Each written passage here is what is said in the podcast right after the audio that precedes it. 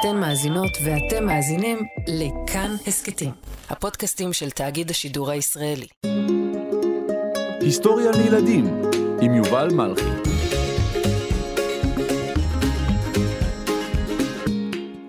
הרמב"ם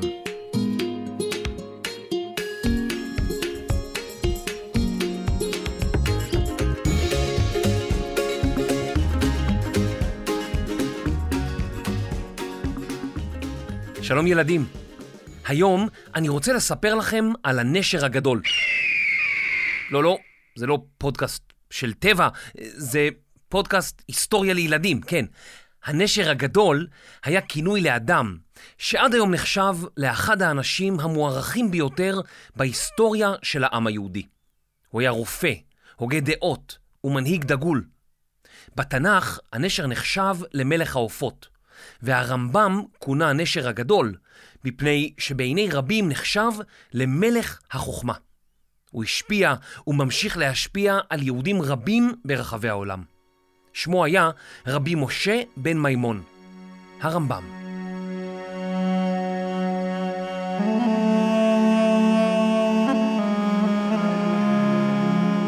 רבי משה בן מימון נולד בשנת 1138 בקורדובה, כיום עיר בדרום ספרד. באותה תקופה, השטח של ספרד ופורטוגל היה בשליטה מוסלמית, ויהודים רבים חיו שם. רבים מהיהודים חיו בנוחות, למדו, כתבו והצליחו מאוד. בספרד המוסלמית, הקהילה היהודית חוותה תקופה של פריחה ושגשוג שנקראת תור הזהב של יהדות ספרד. בין היהודים שעלו לגדולה היו יהודה הלוי, אבן גבירול, שמואל הנגיד ואחרים. גם משה הצעיר נולד וחי תחת שלטון מוסלמי. אביו, רבי מימון, היה הדיין של העיר, שופט בבית משפט יהודי. משה הצעיר היה ילד סקרן מאוד. בנוסף ללימודי היהדות, הוא למד עם חברו המוסלמי חשבון, רפואה ופילוסופיה. פילוסופיה היא תורת החוכמה והמחשבה, ומשה אהב מאוד לחשוב.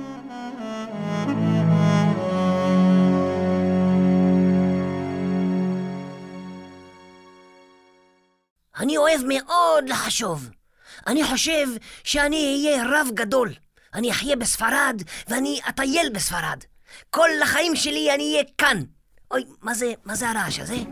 רגע, מי שם את המוזיקה המפחידה הזאת? הלו, מה קורה כאן? הלו? הלו?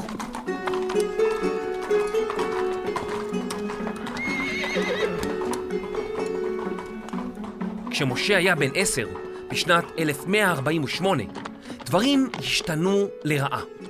כוחות מוסלמים קיצוניים השתלטו על האזור, ודרשו מיהודים להתאסלם או לעזוב את האזור. משפחתו של משה בחרה לעזוב את קורדובה, ועברה לעיר פז שבמרוקו. אך גם לשם הגיעו הקיצוניים, והמשפחה שוב נאלצה לעזוב.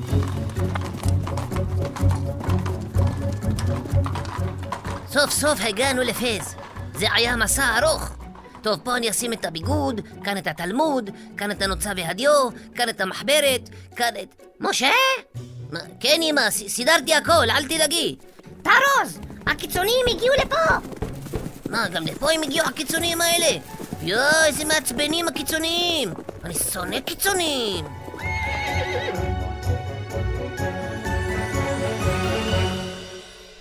יהודים רבים שהיו בסכנה, כפי הנראה התאסלמו למראית עין. זאת אומרת שהם התנהגו כמוסלמים כדי להציל את חייהם, אך עדיין שמרו על יהדותם בסתר. היו חכמים יהודים שטענו שאסור להתאסלם בשום מצב, אך משה הבין שמדובר בהצלת חיים של ממש.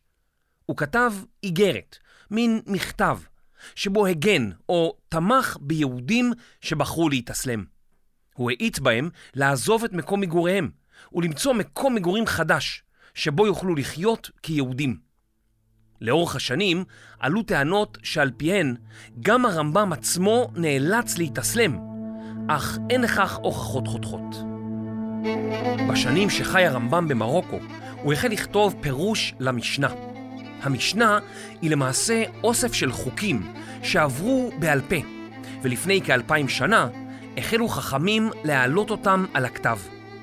המשנה היא קובץ של הלכות היהדות שמסודרות לפי נושאים, למשל ברכות ומצוות, חגים, נישואים ומשפט. בשונה מספרי התנ"ך, שרובם מסודרים לפי סדר האירועים, כמו בסיפור, המשנה מסודרת לפי נושאים. אז כמה ספרי משנה יש? מכירים את השיר "אחד אלוהינו" מליל הסדר? אני לא זוכר אותו בעל פה, אז בואו נראה מה כתוב לי פה. שני מלונים, שלושה לחמניות, ארבעה יוגורטים, חמישה מלפפונים, שישה סוכריות. אוי, אוי, סליחה, זאת הרשימה שלי למכולת. לא, לא, תמחקו. הם... הנה, הנה הרשימה.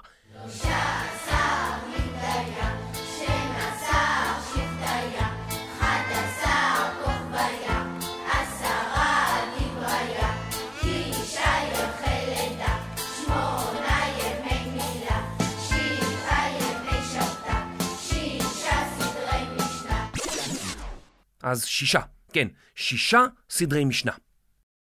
הרמב"ם היה רק בן 23 כשהחל לכתוב פירוש לדינים והלכות שקרה במשנה. אבל הדבר הידוע ביותר מהפירוש שלו למשנה הם דווקא החיבורים שכתב בתור הקדמה. עוד לפני שהחל בפירוש עצמו, הוא כתב הקדמה היסטורית שמספרת איך הדיונים על התורה הפכו עם הזמן למשנה. ובהקדמה לספר או מסכת סנהדרין, כתב הרמב"ם את 13 עיקרי האמונה היהודית. במה יהודים מאמינים? למשל, שיש אלוהים אחד, שיש להתפלל אליו, שיש מושג כזה נבואה ונביאים, שאלוהים הכתיב למשה את התורה, ושיום אחד המשיח יגיע וכל המתים יקומו לתחייה.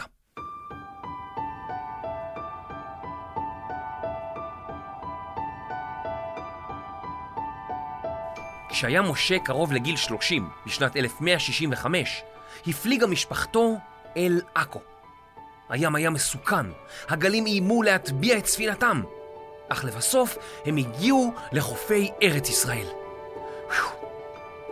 בימים ההם, קהילת היהודים בעכו הייתה מהגדולות בארץ ישראל, ומשפחת מימון התקבלה בזרועות פתוחות. עכו הייתה באותה תקופה הבירה של הממלכה הצלבנית בארץ ישראל. אם תגיעו לאולמות האבירים בעכו, תוכלו לשמוע משחק אודיו שהכנתי במיוחד עבור משפחות. אבל בלי הרמב"ם. לאחר שהתאקלמה משפחת מימון בעכו, נסע הרמב"ם לירושלים ולחברון, שתי ערים הקדושות ליהדות. הדרכים בארץ ישראל היו מסוכנות, היו חיות טרף ושודדי דרכים רבים. הרמב"ם כתב על מסעו. בשבת, ד' חשוון, יצאנו מעכו לעלות לירושלים תחת סכנה. ונכנסתי לבית הגדול והקדוש, זאת אומרת, בית כנסת בירושלים, והתפללתי בו. ובאחד בשבת, ט' בחודש חשוון, יצאתי מירושלים לחברון, לנשק קברי אבותיי במערה. ושני ימים אלו נדרתי שיהיו יום טוב ותפילה ושמחה.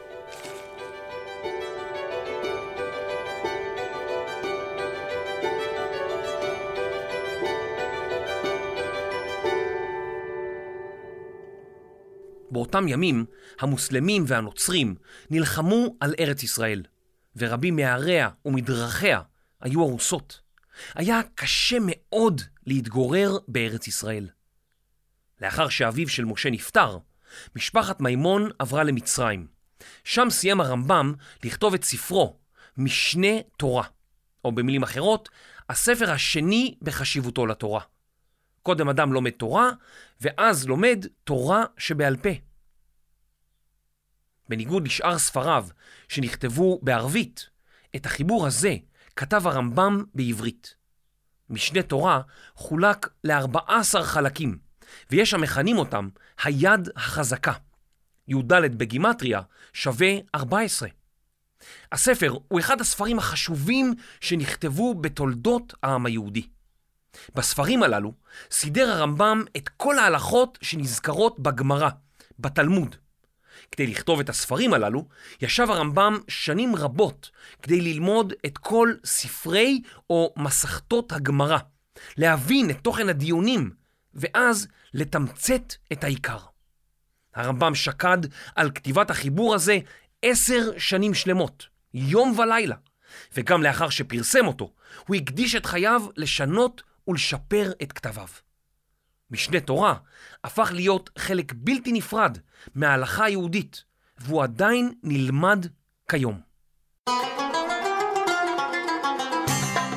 הרמב"ם ומשפחתו עברו למצרים והתגוררו באלכסנדריה, בצפון מצרים, לחופי הים התיכון. לאחר כמה שנים עברה לגור בפוסטת, אז עיירה נפרדת, וכיום חלק מקהיר, בירת מצרים. צריך לעזוב את אלכסנדריה, צריך לעזוב את אלכסנדריה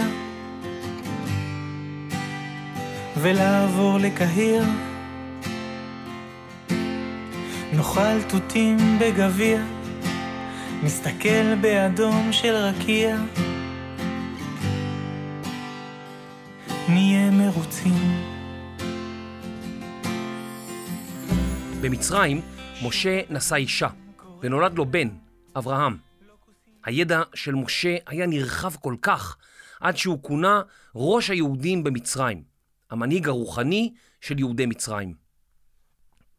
הרמב"ם האמין כי מי שמלמד תורה אינו צריך לקבל כסף, ובמשך שנים הוא הסתמך על פרנסה ששלח לו אחיו, דוד בן מימון, מי שהיה סוחר באבנים יקרות. בשנת 1177 יצא דוד בן מימון למסע. הוא לקח את כל האבנים היקרות שהיו ברשות המשפחה כדי לסחור בהן. אך לרוע המזל טבעה ספינתו באזור הודו. הרמב"ם נשאר מחוסר כל, ללא כסף, ומרוב צער חלה ונשאר בביתו לאורך שנה שלמה.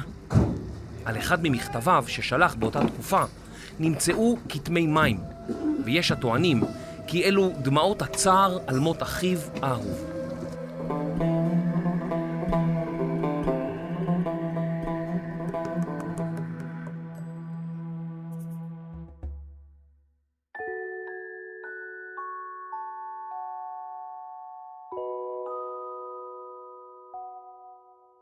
לאחר שהחלים הרמב"ם, הוא ידע שעליו לפרנס את משפחתו ואת אלמנת אחיו וביתה. בשל יכולתו לקרוא ולאבד מידע בצורה מהירה, הוא החל לקרוא על רפואה מספרות יוון, מהספרות המצרית וגם מהספרות היהודית. הרמב"ם התעניין בתחום הרפואה עוד כשהתגורר בספרד, ועתה הוא החל לחבר את כל מה שלמד, לפתח שיטות רפואה חדשות. ונהיה לאחד הרופאים הידועים ביותר בקהיר. הרמב"ם היה ידוע כל כך, עד שהמשנה למלך, הווזיר אל-פדיל, ביקש שהרמב"ם יהיה רופאו האישי.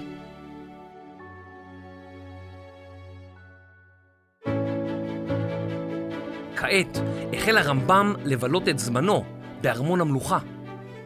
לא רק שהרמב"ם התפרסם בתור רופא משפחת המלוכה, אלא שאפילו מלכים מאירופה ביקשו שהוא יטפל בהם, אך הוא רצה להישאר במצרים. שמו של הרמב"ם הלך לפניו, ורבים ביקשו ממנו ייעוץ על מחלה כזאת או אחרת. הרמב"ם לעתים לא הספיק אפילו לאכול, והיה באפיסת כוחות. הוא כתב כי למזלו הוא מצליח קצת להתאושש בשבת, יום המנוחה.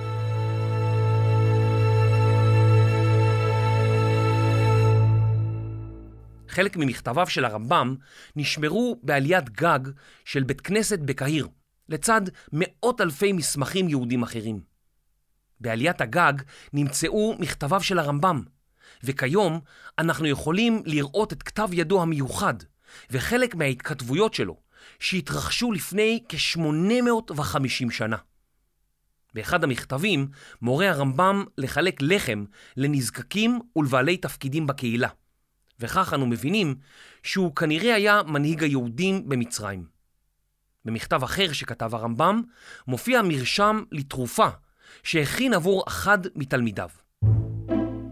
תלמידי טוביה, אם כאב הראש שלך בלתי נסבל והראייה נחלשת, קח קליפת שורש סלרי, קליפת שורש שומר, שורש עולש בר ואזוביון, לשון הפר, קליפת לימון, שורש שושן, צימוקים ללא גרעינים. בשל את הכל, כתוש ואוסף קצת סירופ ורדים טרי. אתם מאמינים שזה היה המרשם לכאב עיניים? רק למצוא את כל הדברים האלה עושה לי כאב ראש. באותם ימים הרפואה לא הייתה מתקדמת כמו היום, ורופאים לא ידעו כיצד הגוף שלנו באמת עובד. רבים ניסו לרקוח תרופות מצמחים שונים, ואפילו לעשות שימוש בלחשים. הרמב"ם האמין בשיטה שבה מתחילים בטיפול רפואי פשוט, למשל שינוי מזון או הרגלי אכילה. הוא כתב על חשיבות ההתעמלות, השינה, ההיגיינה האישית, ואפילו על חשיבות הטיפול בנפשו של האדם. על פי הרמב"ם, למזון יש תפקיד חשוב מאוד בשמירה על בריאותנו. הוא כתב כי לעתים אנשים נעשים חולים כי הם אוכלים יותר מדי, אפילו ממזונות שנחשבים לטובים. לפיכך, הוא המליץ לאכול רק כשרעבים, ולא כשבא לנו משהו טעים. וגם לאכול מעט, במנות קטנות, במקום עד שהבטן מתפוצצת ואפילו קשה לנשום. אבל אם לא אכלתם כל היום או כל הבוקר, אז בכל זאת תאכלו משהו. עשו לי טובה. לאחר הארוחה המליץ הרמב"ם על מנוחה, כדי לאפשר לגוף לעכל בנחת את האוכל. הרמב"ם המליץ גם להתאים את המזון לעונות השנה. בחורף לאכול מאכלים חמים מתובלנים היטב, ואילו בקיץ לאכול מעט, בעיקר מאכלים קרים בלי הרבה תבלינים. הרמב"ם ראה בהתעמלות וספורט חשיבות גדולה. הוא טען כי אדם שמתעמל יהיה פחות חשוף למחלות, ועל אנשים להתעמל באופן קבוע כדי לשמור על בריאותם. הוא כתב: וכל מי שיושב לבטח ואינו מתעמל, אפילו אכל מאכלות טובים ושמר על עצמו על פי הרפואה, כל ימיו יהיו מכאובים, וכוחו תשש. כיום הרפואה יודעת לנסח את מה שאמר הרמב"ם במילים מדעיות יותר. אך רופאים מאשרים כי מה שאמר הרמב"ם לפני כ-850 שנים נכון מאוד, גם כיום. הרמב"ם פרסם יותר מעשרה ספרים המוקדשים לרפואה, שבהם כתב על איברים שונים, על מחלות, על טיפולים. הוא שילב הנחיות בריאותיות, כתב על מניעת מחלות, ואפילו פרסם ספר המוקדש לאלפיים תרופות בנות זמנו. ספרי הרפואה של הרמב"ם נלמדו בדורות שלאחריו לא רק במצרים, אלא גם במדינות אסיה, אפריקה ואירופה. הרמב"ם החשיב אורח חיים בריא בתור דבר חשוב מאוד לכל אדם, ולכן הוא שילב את עקרונותיו הרפואיים גם בספרי הדת שחיבר. ולמרות זאת, יהודים רבים לא אהבו את ההתעסקות של הרמב"ם בפילוסופיה ובחוכמה שלא באה ישירות מן היהדות, והם קראו לשרוף את הספר. עם הזמן הפך הרמב"ם למנהיג גדול, וקהילות יהודיות ברחבי העולם ביקשו את עצתו. אנשים רבים פנו אליו בשאלות הלכתיות, בבעיות הקשורות באמונה, ובבקשה שיחווה דעתו בנושאים שונים. קשר מיוחד היה לו עם יהדות תימן. בשנת 1173 קיבל הרמב"ם מכתב ממנהיג יהודי בתימן. באותה התקופה היהודים בתימן נרדפו וחייהם היו קשים מאוד. הרמב"ם כתב ליהודי תימן איגרת, מכתב, שנודעה בשם איגרת תימן, ובה כתב בין השאר כי עם ישראל ישרוד לעולם, למרות כל הקשיים. האיגרת נכתבה בשפה עממית, והיא עזרה לחזק את יהודי תימן, שהתרגשו מתגובתו. הם העריצו אותו עד כדי כך, שהוסיפו את שמו לברכת הקדיש, אחת הברכות החשובות ביותר ביהדות. והם אומרים, בחייכון וביומכון, ובחיי דרבנה, משה בן מימון. ובתרגום, ובחייכם וביומכם, ובחיי הרב, משה בן מימון.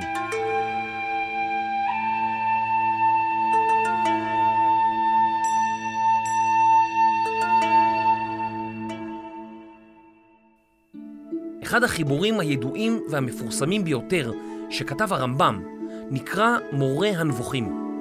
מטרתו הייתה להסביר איך אדם רציונלי, זאת אומרת, אדם שמסיק מסקנות על העולם על ידי הסברים מדעיים והגיוניים, יכול להיות בו זמנית גם אדם מאמין באלוהים, מאמין במשהו שאי אפשר להוכיח מדעית.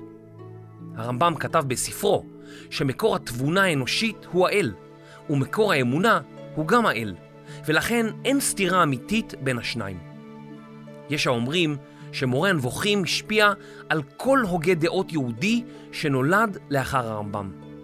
אפילו האפיפיור הונוריוס הרביעי, שנולד כמה עשרות שנים לאחר מות הרמב"ם, הרגיש שמדובר בספר חשוב כל כך, והוא פרסם כתב הגנה כדי לחזק את דברי הרמב"ם.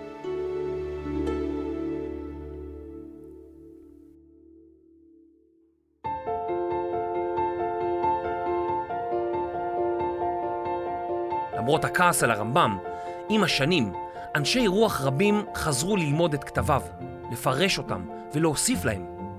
כדי להבין את חשיבות הרמב"ם בתקופתו, צריך לדעת מול מה הוא התמודד. למשל, האמונה באלוהים אמרה שיש לאלוהים צורה כלשהי, ואפילו גוף של ממש, כמו של בני אדם, כך שאפשר לתאר אותו. למשל, אלוהים הוא חזק, הוא בעל רחמים, הוא מגן, הוא כמו אבא. הרמב"ם לעומת זאת אמר שהדרך היחידה להאמין באלוהים היא על ידי ההבנה שאין לאלוהים צורה, אין לו גוף, ולמעשה אי אפשר בכלל לתאר מה זה אלוהים, כי הוא לא דומה לשום דבר שאנחנו מכירים.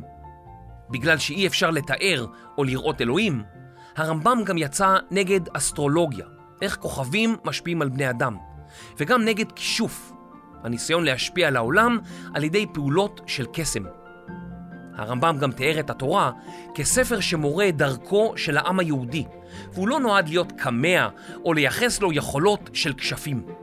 הרמב"ם סלד מקמעות, וטען כי מי שעושה בהם שימוש, למעשה כופר בתורה, או פועל שלא על פיה.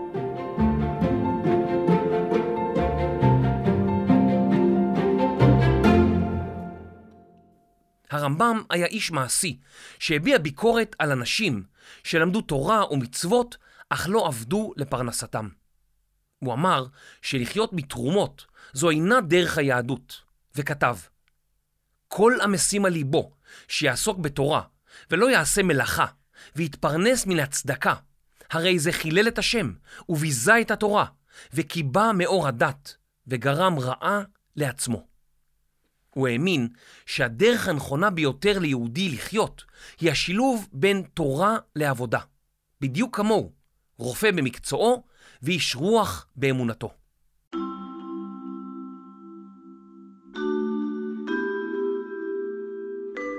הרמב"ם גם האמין שעל כל אדם למצוא את דרך הזהב שלו, שביל אמצעי, שבו אדם מתרחק מהקצוות.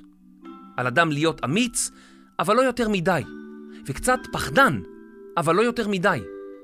דרך האמצע היא בין אמיץ לפחדן, בין פזרן לקמצן, בין שתקן לפטפטן, בין עצוב לליצן, בין ענוותן לגאוותן, בין פעלתן לעצלן, בין סבלן לרגזן, בין חרוץ לעצלן, ובין חברותי לביישן. עלינו תמיד להפעיל שיקול דעת ולבחור בעצמנו את דרך האמצע שלנו.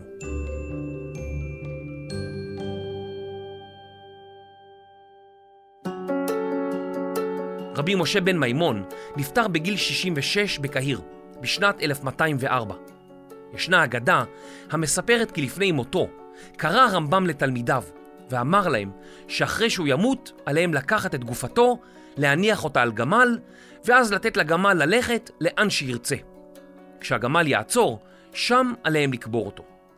התלמידים עשו מה שביקש הרמב"ם, והגמל הלך ממצרים ועד טבריה, ושם עצר. בטבריה נקבר הרמב"ם. כמובן שזאת אגדה, אך חוקרים רבים סבורים כי הרמב"ם אכן נקבר בטבריה. בשנת 2009 נחנך מרכז מורשת הרמב"ם בטבריה, שמציג את חייו, כתביו ופועלו. לאורך חייו פרסם הרמב"ם עשרות מאמרים, כתבים, איגרות וספרים שעסקו בפילוסופיה, בלוח השנה העברי, באמונה, ברפואה וכמובן במצוות היהדות. אין אנו יודעים איך נראה הרמב"ם, למרות שיש דיוקנים של דמותו. הדיוקן נוצר כ-600 שנה לאחר שחי הרמב"ם. אך למרות זאת, אפילו בית הנבחרים של ארצות הברית מציג את דיוקן הרמב"ם כפילוסוף יווני שהשפיע בהגותו על החוקה האמריקנית.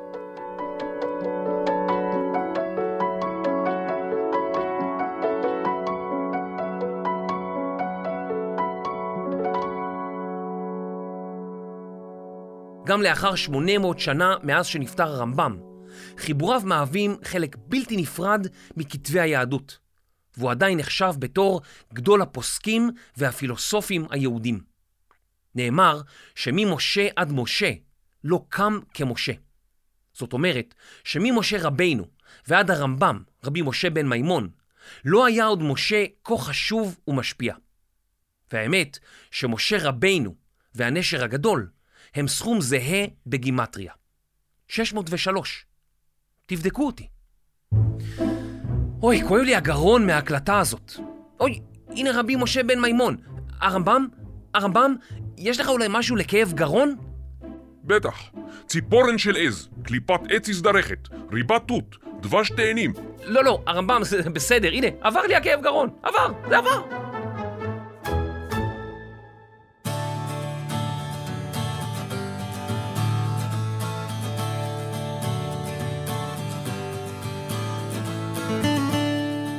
תודה גדולה לרב אבישי אלבוים, מנהל ספריית הרמב"ם בבית אריאלה, על ההערות החשובות לפרק.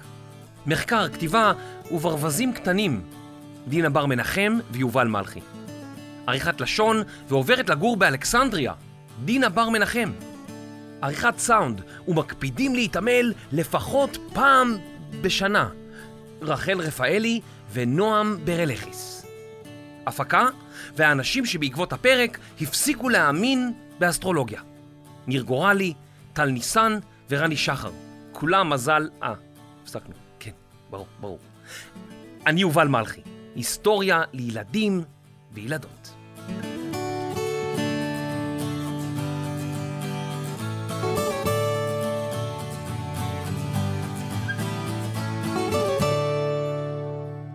רגע, ייצרו הכל.